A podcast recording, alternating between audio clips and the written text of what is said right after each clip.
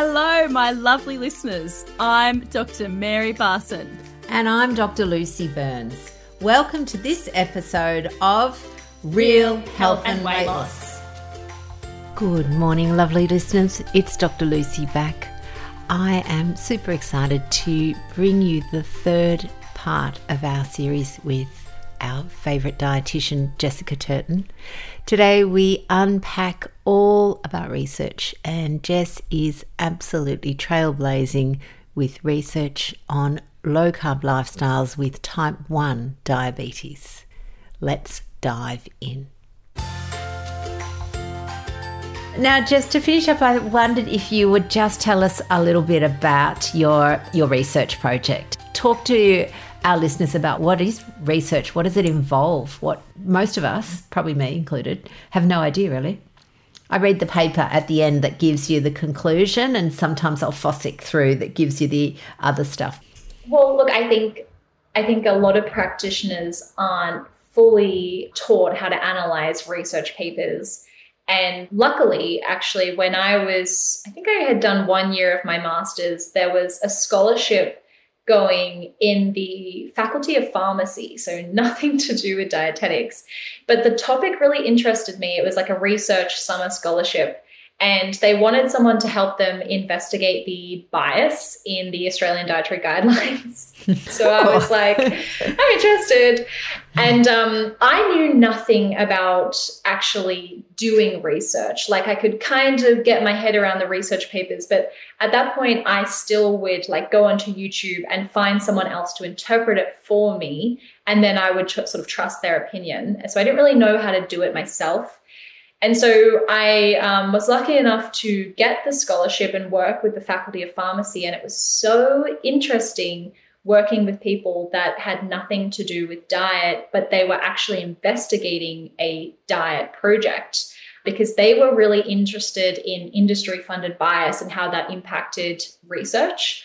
So they did a lot of research in pharmaceuticals and then they were interested in looking at the diet as well.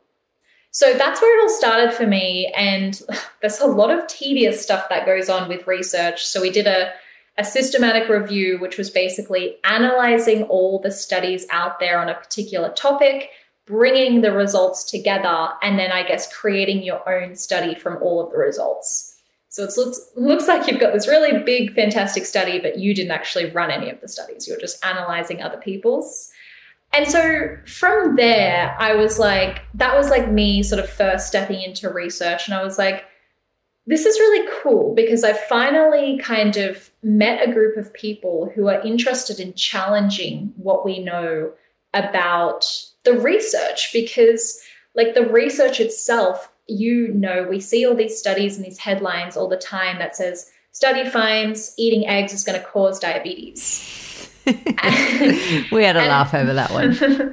yeah, so then people are like, oh, well, it's a study. So, you know, it must be true. And I thought that as well. I thought, well, research, you know, it's legit. There's all these processes that go on. But when I was working with the Faculty of Pharmacy, we actually realized no, hang on a second. There's a lot of bias in the way that these studies are run. And just because a study says something or concludes something doesn't mean that's the actual what the results showed, so to speak. So that was interesting. And um, when I then was like, okay, I need to pursue this further, I decided that I wanted to do a PhD because that would be the most logical way to pursue research. So I sort of found a supervisor, and the supervisor that I ended up choosing was actually the same professor who taught me about insulin in my first year at university. Ah, your light bulb man. My light bulb man. so he his name is Kieran Rooney. He's actually quite, you know, he's out there in the low carb sphere a little bit, so some people might know him.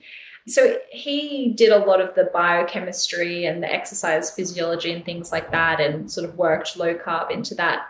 But I was coming to him with this completely different topic. And I said, I want to investigate low carbohydrate diets for type 2 diabetes originally. Because my dad at the time had just been diagnosed with type 2 diabetes. And I was like, I need to figure out if this works for him. But then Kieran was like, okay, cool, go out there and see if there's been studies on low carb for type 2. And as you know, there is a lot of them. so much research looking at low carb diets for type 2. It is actually crazy how much it has been studied, more than so many things that we think is dogma. You know, it's so well documented that low carbohydrate diets are the most effective dietary intervention for type 2 diabetes. And so I was like, I can't do that again because it's just going to be the same story. You know, as much as I feel that that needs to get translated into practice better, I wanted to do something a bit more novel. So then I realized that type 1 diabetes that I knew nothing about had no research behind it, like none. No one had ever thought to ask the question what level of carbohydrate intake is the most appropriate for people with type 1 diabetes? And as you know, type 1 diabetes is a disorder of carbohydrate metabolism where individuals are basically having to be their own pancreas, which is such a difficult and challenging job. Even if you find a diet that works, it doesn't make it easy. And I was so perplexed at the fact that there was no research on this. So, when you go into the clinical practice guidelines for type 1 diabetes and you scroll down to the diet section and you scroll down to the carbohydrate section, people with type 1 diabetes should eat 45 to 65% of their energy from carbohydrates. And it gives a reference. So you're like, oh, it must be backed by science. And then you click on the reference, and it actually just takes you to the Australian Dietary Guidelines. And the Australian Dietary Guidelines, they have been tested with studies. They do use evidence to develop them. However, when they're doing the studies for the Australian Dietary Guidelines, they exclude everyone with a chronic disease or a risk factor for chronic disease. So they would have excluded everybody with type 1, everybody with type 2, everybody who was overweight, everybody who had high cholesterol. They all get kicked out of these studies. And we've got this, you know, healthy person that doesn't even really exist anymore who go in these studies and who we use to then determine what everybody should be eating, you know, let alone someone with type 1 diabetes. And so that kind of was like, right, this is what I'm going to do. I'm going to investigate low carbohydrate diets for type 1. And it's actually not a novel approach. So, when diabetes was first being figured out before they even knew what insulin was, they used low carb, meat based, ketogenic diets to treat diabetes. And so my thesis is just about going back to that and seeing if that can work in the real world. Yep. Wonderful. It is amazing, isn't it, that you know, we do often do a bit of a cycle of things and what is old is new again. But the thing that we I think we forget in modern medicine is that we are now trying to apply things to healthy people to people that are no longer healthy. And what I mean by that, and, and what we've often saying, is that the treatment, particularly the treatment of obesity, is different to the prevention. That once you tip into that hyperinsulinemic state that you get with obesity, you cannot treat it with you know, do some exercise and, and eat five serves of fruit a day. It just isn't going to work. And, and I think there needs to be a lot more emphasis on that for the guidelines, that they are guidelines for healthy people. They're not guidelines for, although, and again, I'm going to backtrack a little bit because what I would also say is that the things like the salt reduction for, you know, everyone needs to reduce their salt because that's the cause of hypertension has had catastrophic effects for lots of the community who don't need to salt restrict, but who have because that's what's good for a small percentage of people with hypertension, not even everyone with hypertension. Yeah, I completely agree. I used to take the perspective that it's like, oh, yeah, the Australian dietary guidelines are for healthy people and none of my patients are healthy.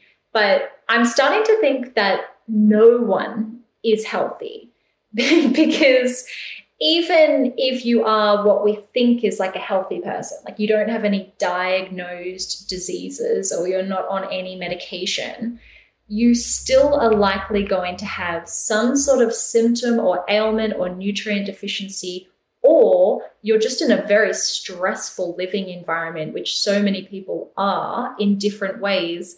And all of those things will impact your metabolic health and your nutritional requirements and mean that your diet needs to be different for whatever reason. And I just don't think that personalization is anywhere to be found in the guidelines. And like it's hard to do that with guidelines because they're meant to be the population level advice or whatever. But I think if you're going to advise the population on such a broad general perspective, you shouldn't be making such specific recommendations. So I, I don't think that they should be specifically telling us how many calories to eat, how many serves of this to eat, how many serves of that to eat. Why not just teach people about what is a real whole food and encourage them to eat more of that? You know, like that's all they have to do. And that would be effective. And I think most people would agree with that without having to be so specific in their clinical recommendations, which are general recommendations, really. And then that leads, as you say, so many people down the wrong path and can actually cause ill health for a lot of people if they do follow those guidelines, which is what happened to me, what happens to a lot of our patients. And just back to what you said, actually, what you were saying to people about how, you know, if what you do to treat obesity and prevent obesity can be different things. I find that a big issue is people's dieting history. So they might come to you or appear to be healthy in the sense that, you know, they have a normal weight and their diet at the moment looks kind of good. But they might have, like me, gone through this history of toxic calorie restriction and excess and restriction and excess. And maybe they're out the other end and that's fantastic. But it doesn't mean that all of a sudden their metabolism just goes back to normal and their physiology just goes back to normal. It can take many years to heal and recover from toxic dieting. And I know for me, I'm still doing things every single day or implementing new things each year to try and recover from the damage that I caused. Yeah, uh, totally. And I think this is one of the hard the hardest aspects, I think, for women who are, say, in their 50s, who have had 30 years of dieting culture. And I'm a prime example. I'm a Weight Watchers lifetime member. God knows how many times I had to, you know, go on a diet to get to there. And yes, metabolic rate has slowed. And it's this transactional relationship that people have with food and exercise that if I do this, I will lose this. And if that doesn't happen, then I'm unhappy. And trying to undo that thought process to change that relationship is hard. It's not hard, it just takes time, I think. It takes in a level of acceptance that things are slow. And, and that's actually okay, like to be okay with that. I think a big part of achieving that um, and getting out of that mindset is actually learning about foods and nutrients and the role in their in your health because I think there's a very big difference between like finding a food list online that's like a low carb diet food list. Cool, it's free, let's download it and let's just stick to the food list. That is not going to work for most people. And even if it does work short term, people don't know what to do with that long term. There is so much power in educating someone on the roles of nutrients in our body and then where you can find those nutrients in food. And all of a sudden, you realize you're not even talking about low carb anymore. You're just talking about basic nutritional requirements for humans and when you go back to that basic level and you take all the dogma away from it, you end up finding just a real food, sort of low carb diet that is going to work for most people and something that people learn how to tweak on their own. So if they go to the doctor and their doctor says, oh, you're low in iron, they then think, ah, well, you know, red meat has iron and I obviously need to have a little bit more of that, you know, because they have that understanding now. Whereas I think we're just not taught any of this stuff. The, the dietary guidelines take all of that away from us. They're trying to do all that job for us, which I guess is, you know, well intended, but it just means that individuals have less power. and they're sort of bound by these guidelines if they're trying to meet their nutrients and be healthy.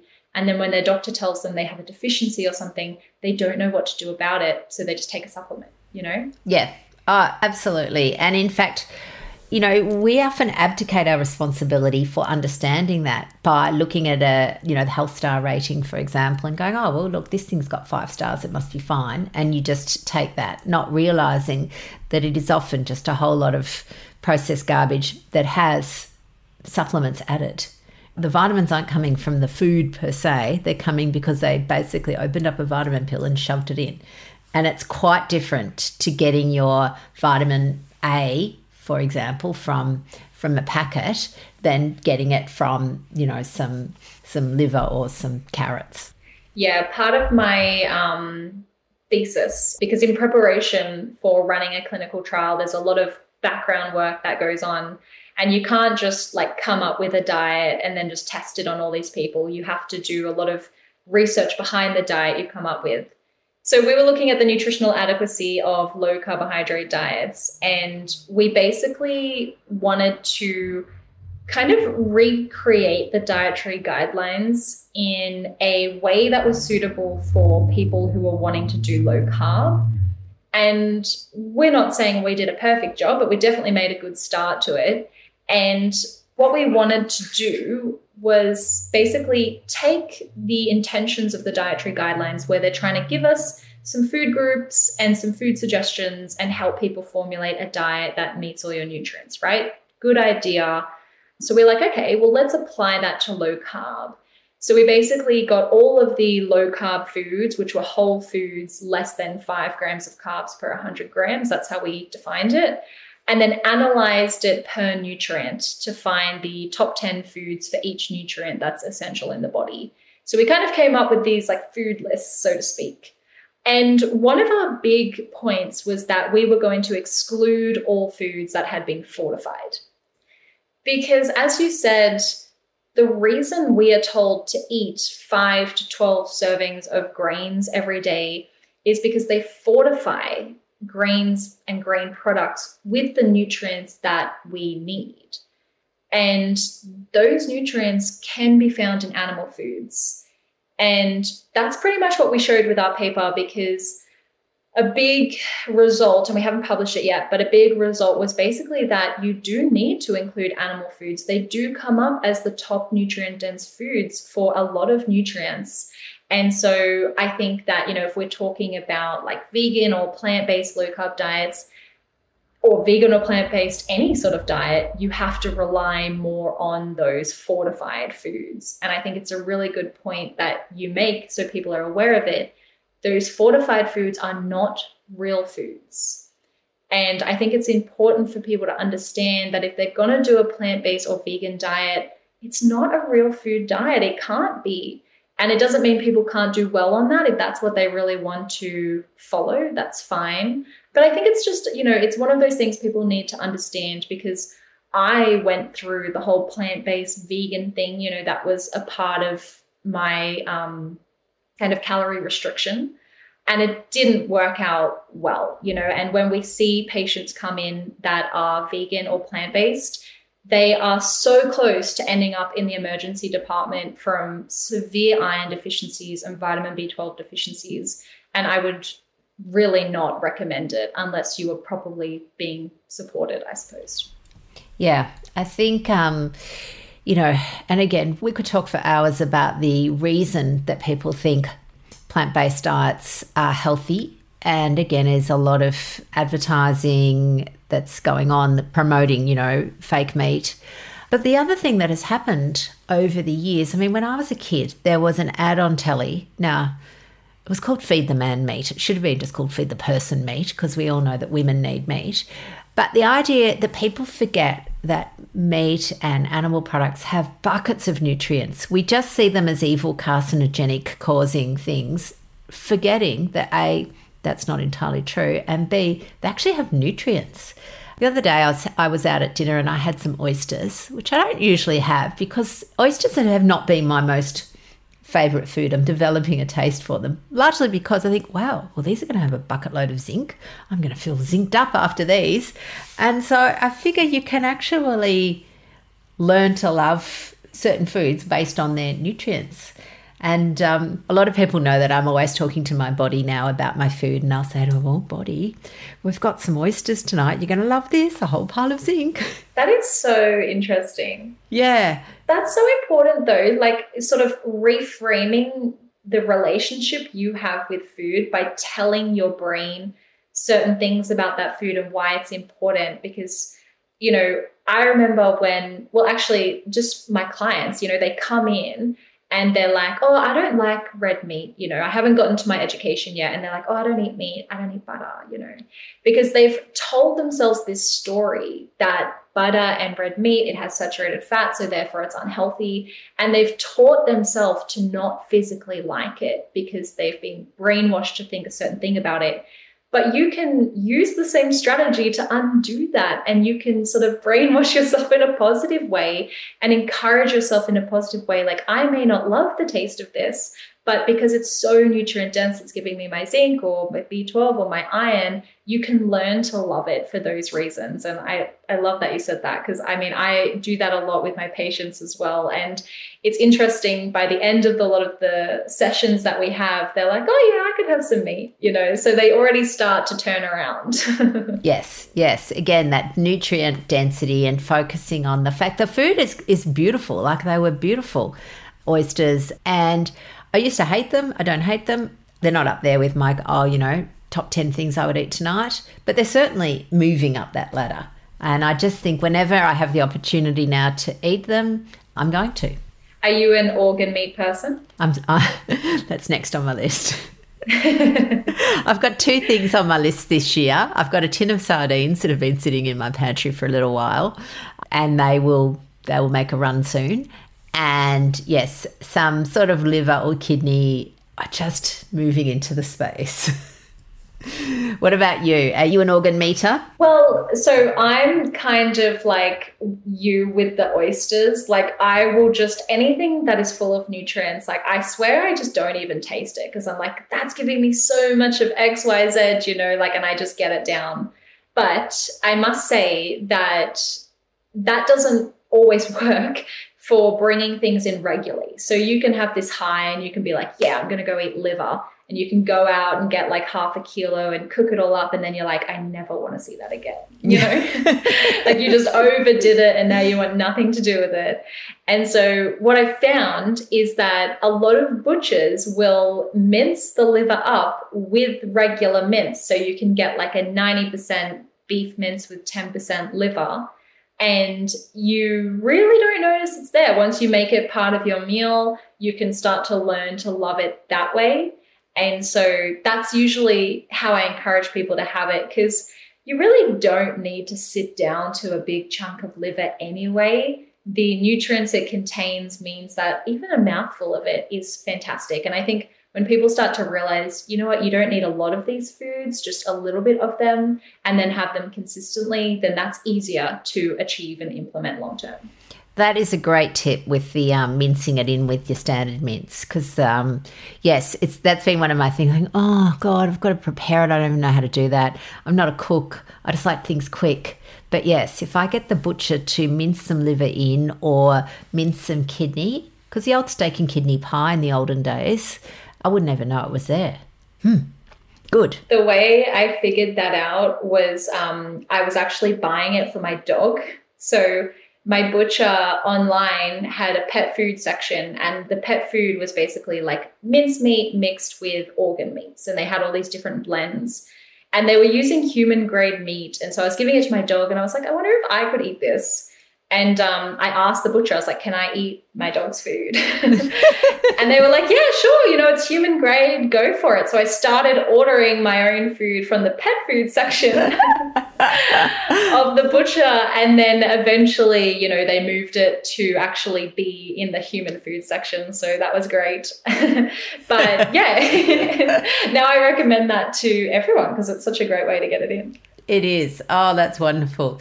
Jess, it has been a delight. Now, if people want to make contact with you, where can they find you? They can go onto our website. So it's www.ellipsehealth.com.au.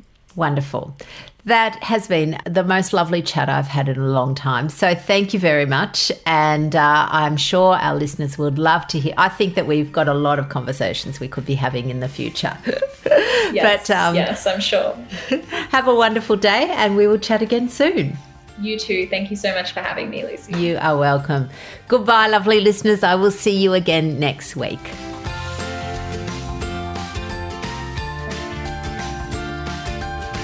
So, my lovely listeners, that ends this episode of Real Health and Weight Loss. I'm Dr. Lucy Burns. And I'm Dr. Mary Barson. We're from Real Life Medicine. To contact us, please visit rlmedicine.com. And until next time, thanks, thanks for, for listening. listening.